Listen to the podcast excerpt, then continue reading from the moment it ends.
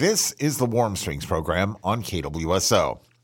We've all heard of Warm Springs Geovisions, but what exactly does the tribal owned enterprise do? Geovisions is not a government agency, but rather a private sector enterprise wholly owned by the Confederated Tribes of Warm Springs, dedicated to the protection and preservation of natural and cultural resources for future generations. The Geovisions team is made up of archaeologists, investigators, oral history specialists, and other support staff.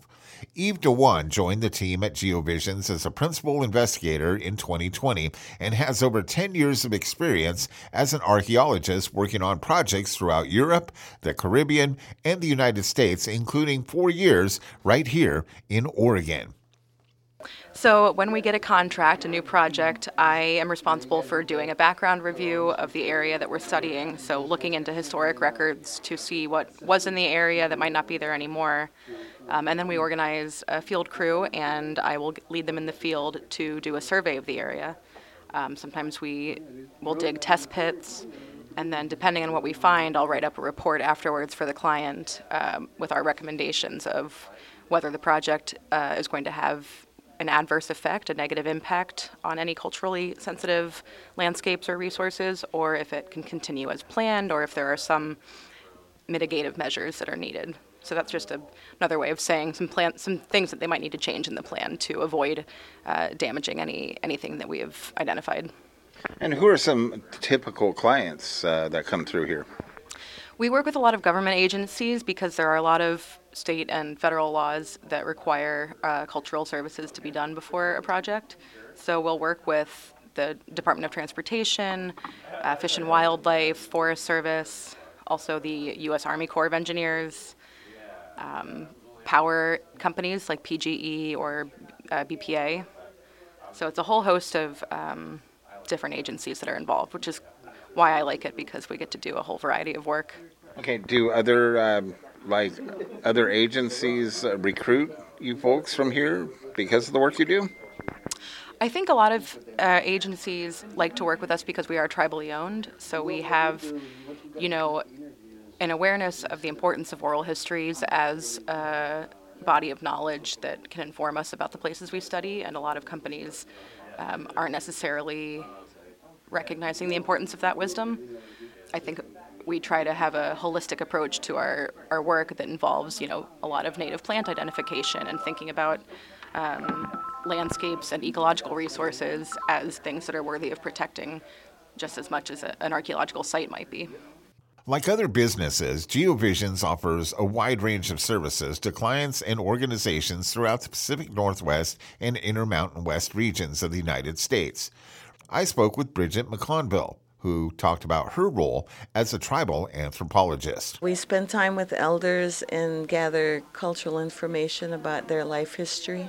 Specifically, we can talk about a project that we're working on right now. It's a BPA project we create a list of elders that might have information, write them a letter, ask them to come in and talk about it, and then arrange field trips for them to refresh their memories of their family history, and then we interview them. It's a great time because things that they didn't remember or didn't think about come up when they're on the field trip and they can converse with each other and see landscape and it's a great time. Right now, they're currently for land management activity. So specifically, this is a BPA right-of-way project for their power line, and we're sharing the information that pertains to something that might go into Senate Bill 13. You know, some history lesson for the youth. The projects are specifically based for whoever uh, contracted us to do the work. So this one's for the BPA a report will be written with pertinent information that they thought we might have, and then all the names are left out, all sensitive information is left out, but information about gathering areas and travel ways, you know, camping, living, fishing, hunting, that's all shared with them. It's important because with our Treaty of 1855, we have specific rights that we retain, one being the ceded area, which is the 10 million acres that we're allowed to continue to travel through and to and gather and forage and you know everything that entails what we are as native people. I just like to say that GeoVisions is a great group of people to work with and we're always having a good time and doing something fun and different every day. So it's a great place to work.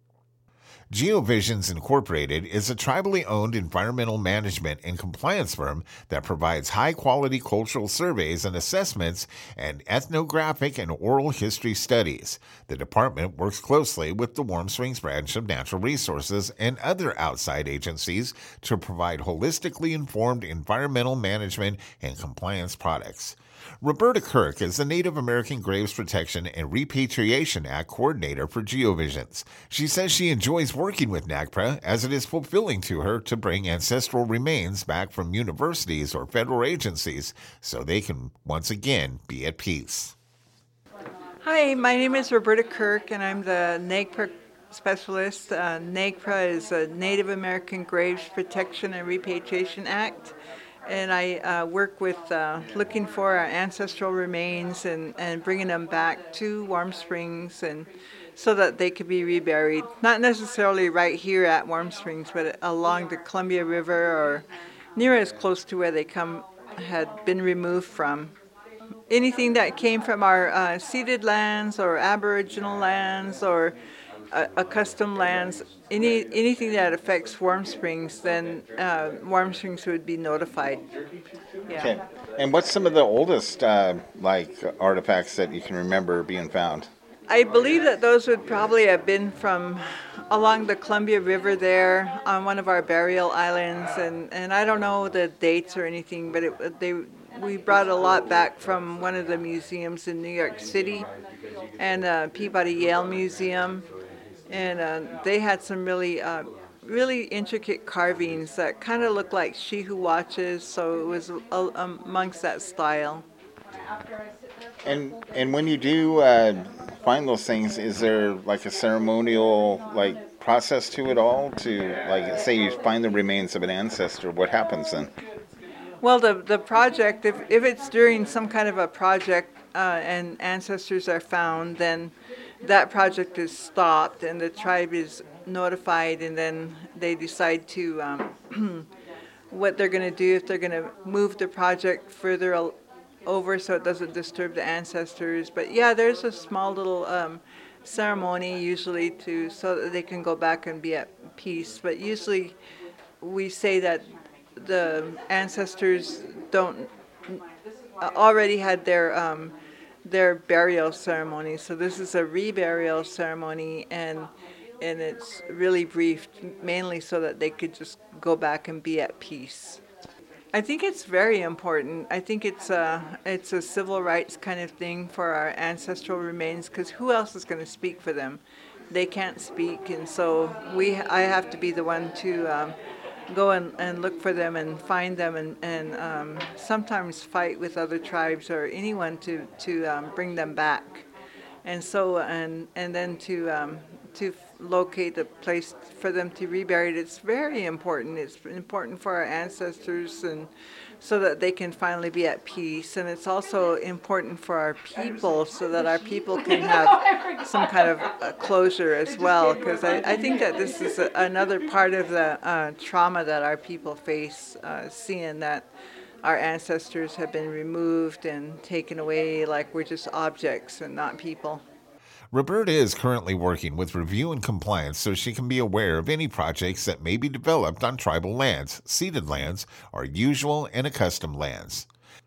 The Warm Springs GeoVisions team is made up of archaeologists, investigators, oral history specialists, and other support staff. An archaeologist is a person who studies human history and prehistory through the excavation of sites and the analysis of artifacts and other physical remains. Lyndon Hilton is a principal investigator and archaeologist for GeoVisions. He joined the team in 2006 and is a specialist in Section 106, which requires federal agencies to consider the effects on historic properties of projects they carry out, assist, fund, permit, license, or approve throughout the country. He talks about his role at Warm Springs GeoVisions. Uh, my name's Lyndon Hilton. I've been here for about 16 years now.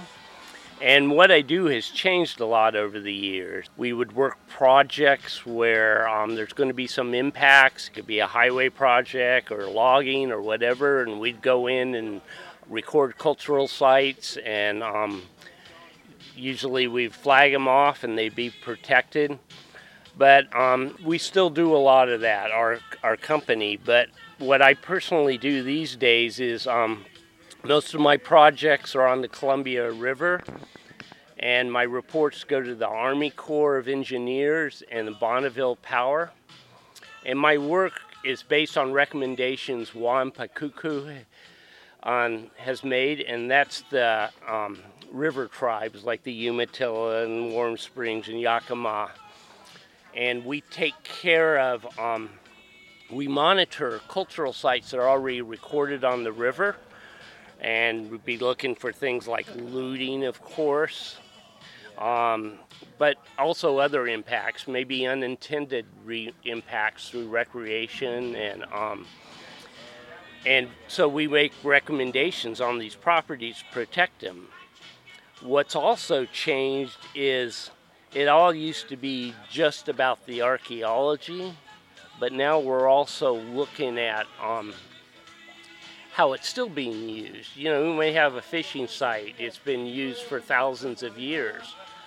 And so I do these um, HPRCSIT studies. It's an acronym, it's Historic Properties of Religious and Cultural Significance to the Tribes. It's a mouthful. That's why we say HPRCSIT. Um, but these are where we'll, we'll do these oral interviews with tribal members and we're trying to find out if a property is important. It doesn't even have to have archaeological remains on it. Maybe something important happened there. Maybe something important is still happening there. Maybe it's been used traditionally for thousands of years. And so we make recommendations based on these recommendations we get from tribal members about special properties for, to the tribes. GeoVisions offers a wide range of services to clients and organizations throughout the Pacific Northwest and the Intermountain West regions of the United States. The staff at GeoVisions works diligently to preserve and protect natural and cultural resources for future generations. Part of what the staff at GeoVisions does is the tedious task of transcribing oral histories of elder tribal members. Emma Smith is one of the oral history technicians for the GeoVisions team. I transcribe oral history that's really important that the tribal members really need to know where we came from, our ancestors, what they did, how how they did it, what they knew, what we still know, and what we can still practice today.